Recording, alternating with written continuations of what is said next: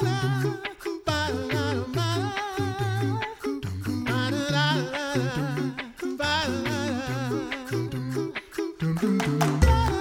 listening to the Coffee Hour. I'm Andy Bates. I'm Sarah Gulseth. Thanks to Concordia University Wisconsin for supporting the Coffee Hour. You can find out more about Concordia University Wisconsin at cuw.edu. Live uncommon. Today we get to go international. Yes. And we are heading to a region I don't think we've been to before. I don't think so. If we have, it's been a while. Yeah. So today joining us is the Reverend Andrew Fedder. He serves as theological educator and area facilitator in the Balkan Mediterranean subregion for the Lutheran Church Missouri Synod. Now, what does that all mean? We'll find out in just a minute. Pastor Fedder, welcome to the Coffee Hour. Oh, thank you.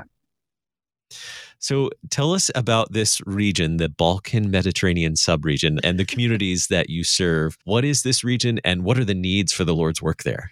Gotcha. Well, the the region itself, although it sounds geographical, it's kind of broken up. So you have the Balkans, which most Americans only really remember from the 90s. But you've got uh, mainly Romania, Bulgaria, and Greece where we have work, although we're also trying to reach into Moldova. Well, we have a congregation there now. And then there's also Serbia, Croatia, but we don't have a lot of work in there yet. We also include Italy. So, and Spain to a certain degree. So you've got Spain to a certain, a little bit, Italy, certainly. And then you've got Romania, Bulgaria, and Greece and Moldova. And the, the area and I specifically work in Romania. I serve a congregation in Bulgaria, and I also serve a congregation in Greece. And then I do online teaching as well. How does that work? Those are not very close together. it's not horrid. You know, luckily online teaching, I just go to my office and I, I, I turn Right, on right. Zoom. But once a month, I drive down to Sofia. I live in Bucharest, which is the capital of Romania. And I drive down to serve the congregations in uh, Katerini, which is close to Thessaloniki, and then also to the capital of Bulgaria, Sofia. And it's a three day trip and it's 24 hours of driving to go down to serve him and get back to my family. So 24 hours of driving on which side of the road? Mm. It's on the right, where we, you know, only really the British, the Japanese, and I think Samoa now drive on the left, maybe a couple of them. It's it's on the right. We call it the unique side of the road. so, how would you describe the needs in these areas where you're serving? You mentioned that uh, there we just have one congregation in one area. It's is this a, a an area or a region of the world where the Lutheran Church has had much of a presence in the past?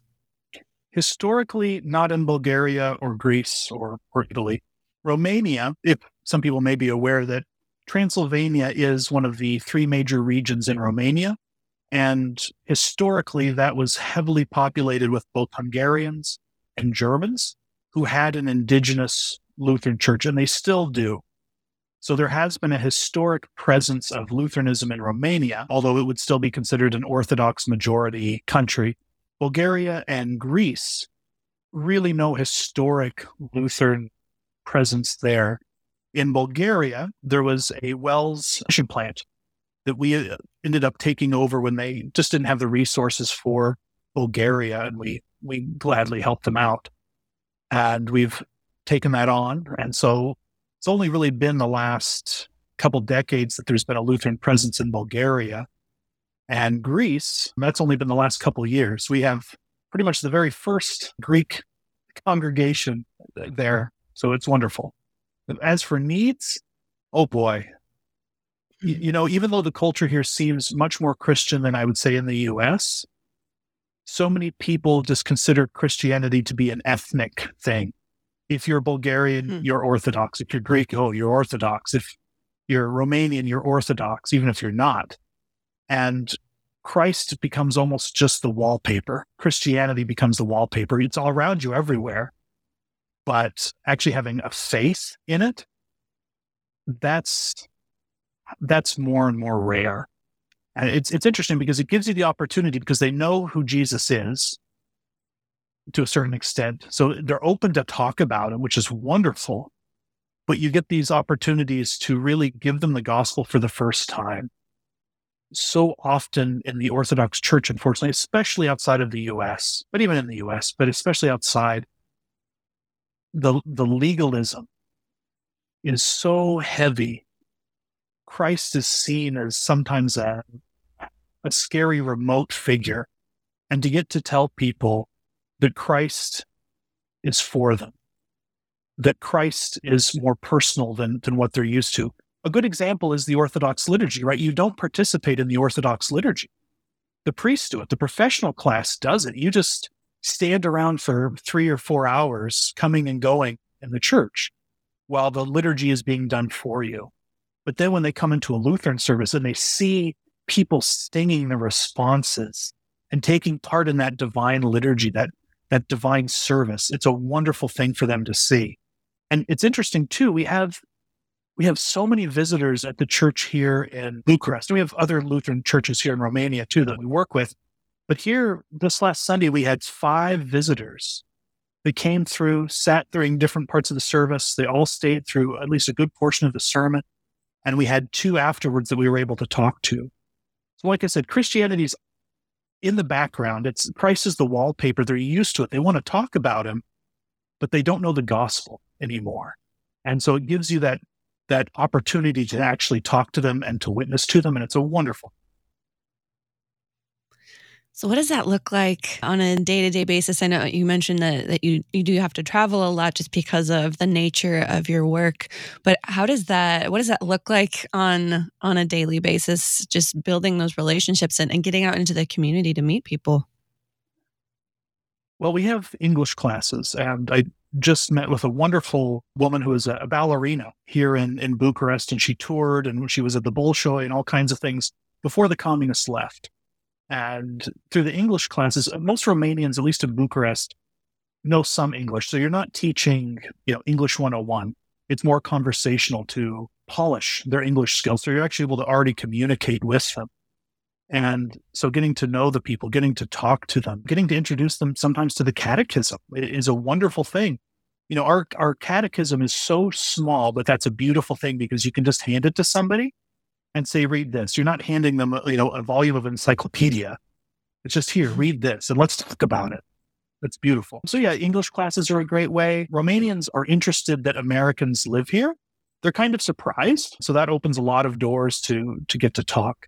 Romanians are wonderfully, wonderfully warm people once they get to know you. Same thing with Bulgarian. Our very first trip as a family to Sofia, we rented a van. We, we don't own a vehicle here in Bucharest and we our rental van died in the mountains in the Balkan mountains outside of Sofia.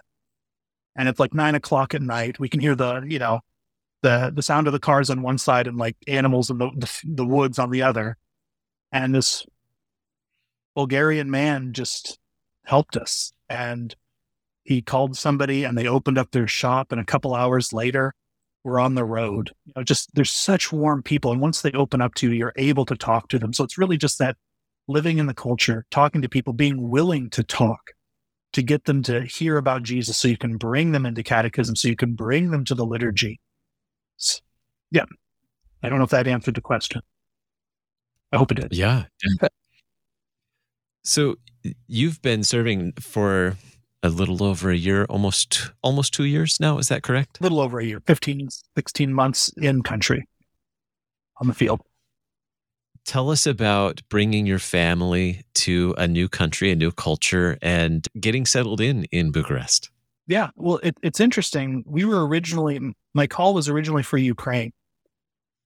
And mm. so my, my kids had been learning Russian. I had been learning Russian. I was going to help out with the seminary there in Odessa. I mean, this is before the war. Uh, but three days before I was to leave, uh, some things happened on the ground to the property and it was lost. So my family had been preparing for Russian language, preparing for Ukraine, and that fell through. And then I want to say it was about a month later, we were on the ground here in Bucharest.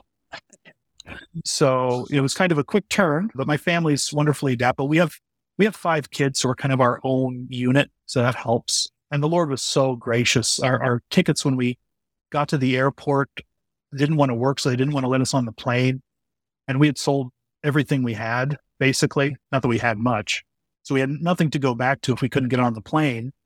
Uh, but we got uh, the Office of International Missions on the phone and they fixed everything, but it was a hassle and It was scary, and we just knew the Lord would take care of us. We finally got on a plane. They had held it for us. 20 hours later, after we're moving with five kids, and at the time it would be eight, six, four, two, and new.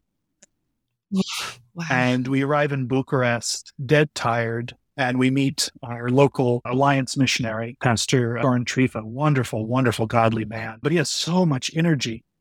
And so we get off the plane and he's like, Yes, we, we, I will show you the church. It's like, okay, I just want to sleep. Okay, let's go on a two mile hike and see the church. Okay. So we settled in. We, we found a home. Eventually, the kids found a Cub Scout group. So my, my oldest kids are, are in, in Cub Scouts. And I, I know some people in, in the US Cub Scouts, you know, have you know some issues, but over here, it's just so nice for them to have friends they can speak English with. And they're all missionary kids, basically. They're, they're in the troops, so it's wonderful. You know, I, I think they've they've done a good job adapting. It's it's a different way of life. We don't own a vehicle. We walk everywhere or take the metro. We have a big park that the kids go to. We uh, used to have a yard, different foods, you know, just, just different systems like the post office. You know, in the US, you're used to getting mail.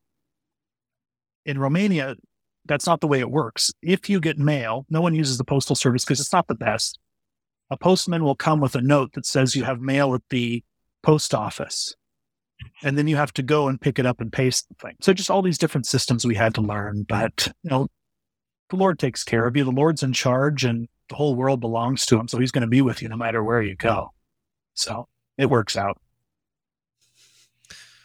Okay, you said when you arrived and your, your alliance missionary was going to show you to the church, and you said hike two miles. I oh, think you need it's, to unpack. it's it's not necessarily a, a two mile hike. I Oh, it, it feels like that after after a twenty hour, you know, Okay. twenty hours in the air. I don't know how many Whoa. hours the whole trip was. No, we had an Airbnb when we first got here because it was such a quick turnaround from Ukraine Uh-huh. falling through. We didn't have housing. It was yeah. it- and I guess that's true. Uh, You know, in the U.S., you're not used to the idea of walking to church for a mile. We we walk for about we walk we walk about an hour to church every Sunday. When I take the kids to scouts, we walk an hour to scouts, and that part of that's using the metro, uh, the subway. So it's just that that's different too. You just walk. You walk a lot. It's just it's Europe. So yeah. So we got our Airbnb, put our luggage up, and we don't know where we are. Everything smells, you know, different because it's a different city. Everyone smokes. We're not used to that, and just get, you know, you're punch drunk from the, the flight and just get hike the mile or whatever to to the church, get shown it, and then you know mercifully get put back to the Airbnb and fall asleep. Well, we have more to learn about the Lord's work and particularly the Christmas season in the Mhm. Balkans. Looking forward to learning more about that in just a moment with our guest, the Reverend Andrew Fedder, theological educator and area facilitator in the Balkan Mediterranean subregion for the Lutheran Church Missouri Synod. You're listening to the Coffee Hour. I'm Andy Bates. I'm Sarah Gulseth.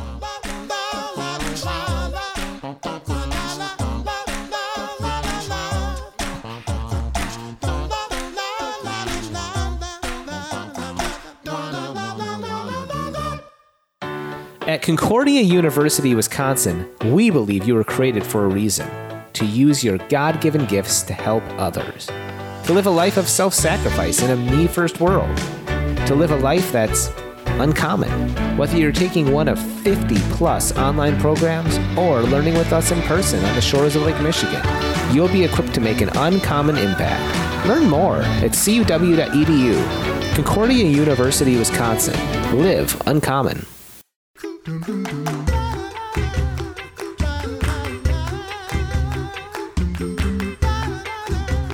back to the Coffee Hour. I'm Andy Bates. I'm Sarah Gulseth. Our guest today, Pastor Andrew Fedder, missionary and theological educator for the Balkan Mediterranean subregion. And uh, I have just enjoyed learning about your family getting settled in and what the Lord has given you in terms of the, the ways that you serve in this part of the world. Uh, and you've been sharing a little bit about your family and and I know that you're somewhat new only a little over a year into service there but I'm interested in learning about Christmas in this part of the world so you've experienced at least one Christmas in this part of the world how does uh, what does Christmas look like in the Balkans You know, I it looks very much like it does in the U.S. Sorry to to disappoint people. There's you know, Santa Claus in a red suit everywhere. I mean, it's it's become very commercial, is it? Especially in Romania. The economy in Romania has done very well the last 20, 30 years. Uh, Bulgaria, it's getting more, it's more, it's not less, a little less commercial than the US, but still is. Greece, it's not so bad. But yeah, you see Santa Claus, you see ads for Coca Cola, all of those things. So from a cultural point of view, it's very, very commercialized. And, and as I said before, you know, Jesus is the wallpaper, right? Of course, of course, everyone believes they're, they're Christian, but you know, is Christmas about just visiting your family or is Christmas about Jesus? You know, mm, kind of hard to tell sometimes, but that's true in the US as well. The food is certainly different, although the food is so good. Oh, Romanian and Bulgarian and Greek food is delicious. So the normally for Christmas you eat sarmale here in Romania. Different families may have other things, but sarmale is like a cabbage roll, but they use like sauerkraut, like fermented cabbage leaves for the outside. And hmm. that little bit of tang to go cut through the, the pork is just fabulous. And then there's also some other dishes that that they have that are a little more gelatiny and made of ears that I'm not not a big fan of. But the sarmale, the mici, the varza, the cabbage, stewed cabbage, it's also good. Yeah, it looks very similar. It's interesting though. In Bulgaria and Romania, Christmas was effectively outlawed under the, by the communists, and so you had Father Frost come in, who was imported from from Russia, you know, because they wanted they needed a figure kind of like Santa Claus. Uh, occasionally in Bulgaria, I've seen a couple uh, Father Frost statues, but not not here in Romania. I think they want to get rid of their their communist past here. But yeah, just Santa Claus. Not a lot of Santa. I now need to go eat some food because it sounds so, So, so good. yeah. what are some of the other traditional things that you've come across during the Christmas season? Yeah, well, the 6th of December is very important. Actually, my Mm. family, we, we celebrate St. Nicholas Day. We already did in the US. And so St. Nicholas Day in at least Romania and Greece is the official start of the Christmas season. And mm. so tonight was Chris, St. Nicholas Eve. So we hang up our kids' stockings. And a lot of other families will do the same here in Romania or Greece or put out shoes. And then on the 6th, on St. Nicholas Day, in rural Romania, it was the tr- tradition that you'd always go back to the village. You had what they call the pig sacrifice day, which sounds really creepy and pagan, but it's just because the word slaughter often gets translated as sacrifice. Um, so it's the day you slaughter the pig for Christmas, so that you have time to to smoke the meat and things like that. So on the sixth, you go to your village if you can, and you know your family. There's a pig for Christmas, and the whole you know that that whole animal, but the bones is going to probably get eaten that's that's definitely an, an interesting tradition.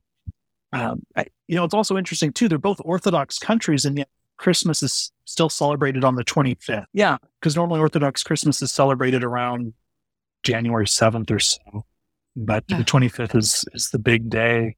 Yeah, I don't. I mean, besides food, besides going to your to your village, everyone has their village that they're from. The Christmas traditions aren't aren't too dissimilar. We have caroler carolers here.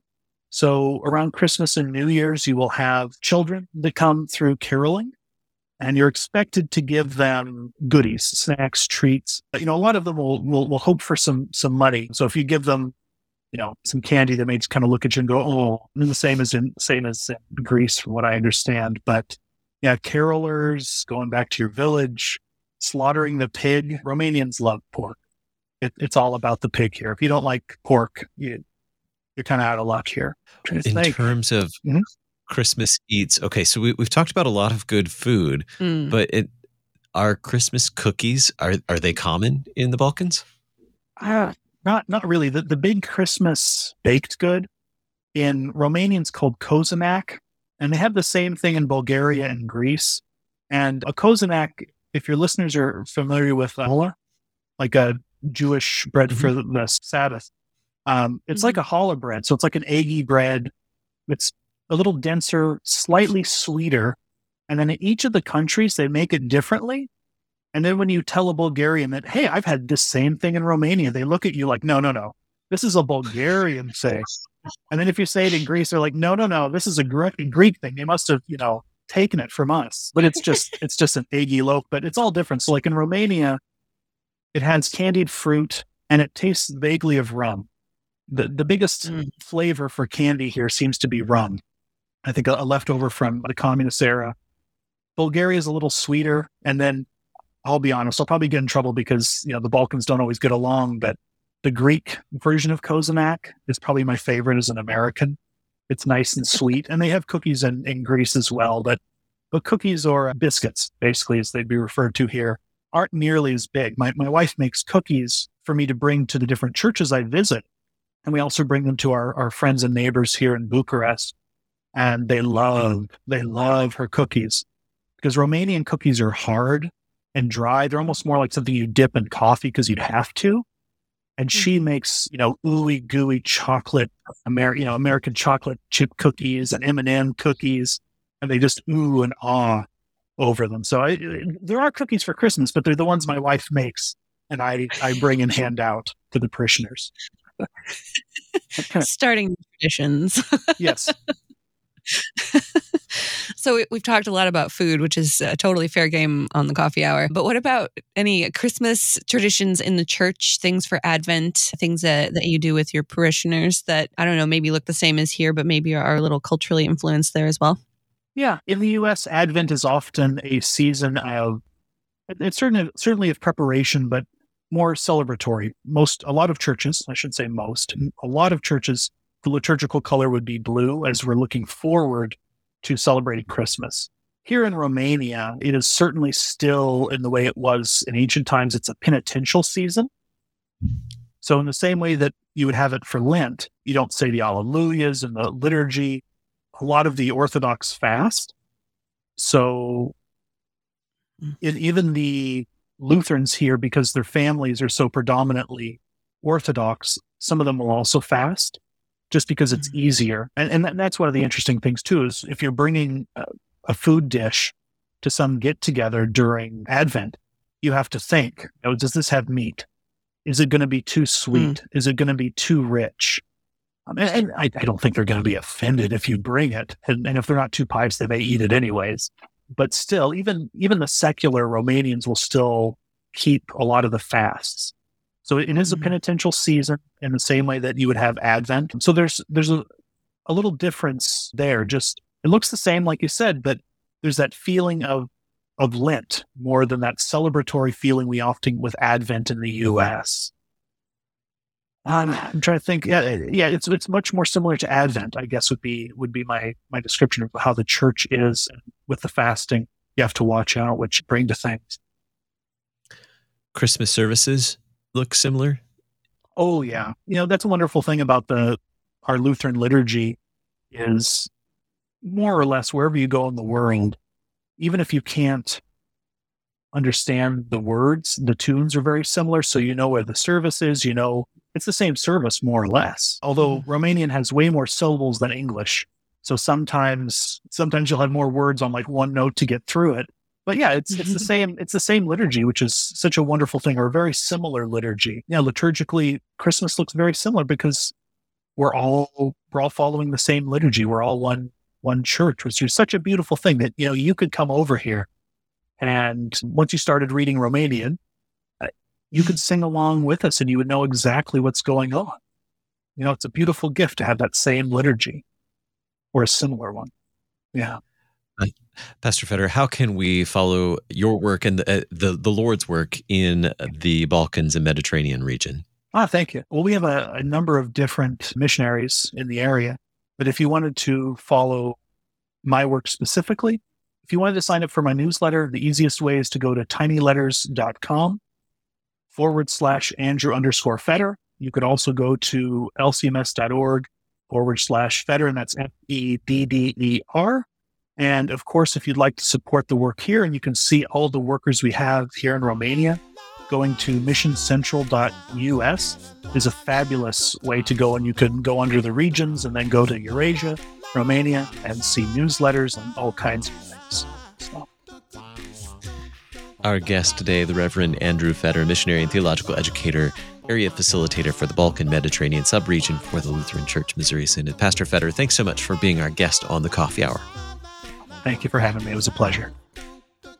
You've been listening to the Coffee Hour. I'm Andy Bates. I'm Sarah Gulseth.